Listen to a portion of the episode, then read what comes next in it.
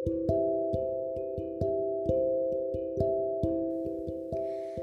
it's me Nova Nainggolan and we will going home. Kali ini Nova akan bacain renungan dari tulisan Ellen G. White yang dirangkum dalam satu buku renungan pagi. Dan judul yang akan Nova ambil malam ini adalah Hukum Taurat Tuhan dan kebetulan ini adalah malam Sabat. So, I would love to say happy Sabat to all of you. Dan kita langsung aja masuk ke renungannya yang berjudul Hukum Taurat. Ayat intinya berbahagialah orang-orang yang hidupnya tidak bercela, yang hidup menurut Taurat Tuhan. Mazmur 119 ayat 1. Keterangannya, dari sejak awal pertentangan besar di surga sudah menjadi tujuan iblis untuk membuangkan hukum Allah.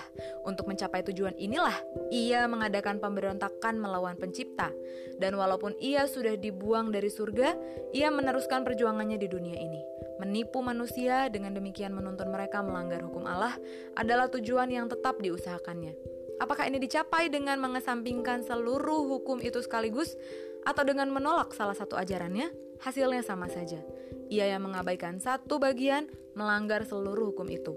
Pengaruh dan teladannya ada pada pelanggaran. Ia bersalah terhadap seluruhnya. Yakobus 2 ayat 10. Dalam upayanya untuk menghinakan hukum ilahi, iblis telah memutar balikan doktrin-doktrin Alkitab dengan demikian, kesalahan-kesalahan telah dimasukkan ke dalam iman ribuan orang yang mengaku percaya pada Alkitab. Pertentangan terakhir antara kebenaran dan kepalsuan adalah perjuangan terakhir pertentangan yang sudah berlangsung lama mengenai hukum Allah. Peperangan yang sedang kita masuki ini ialah peperangan antara hukum-hukum manusia dan ajaran-ajaran Tuhan, antara agama Alkitab dengan agama dongeng dan tradisi.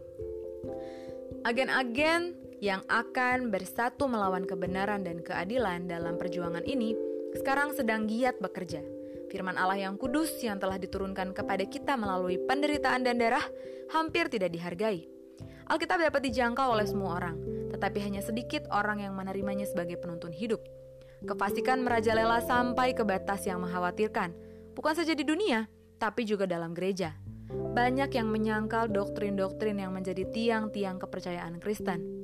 Fakta-fakta besar mengenai penciptaan sebagaimana yang dinyatakan oleh penulis-penulis yang diilhami, kejatuhan manusia, penyucian, dan keabadian hukum Allah secara praktis ditolak, baik secara keseluruhan maupun sebagian, oleh sebagian besar yang mengaku sebagai Kristen.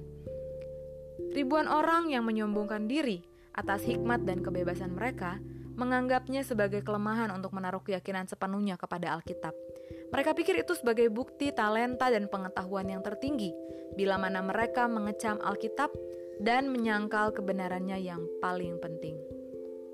Judul hukum Taurat ini diambil atau dikutip dari buku utamanya yaitu buku Alfa dan Omega jilid 8 halaman 612 dan 613. Terima kasih, Tuhan memberkatimu.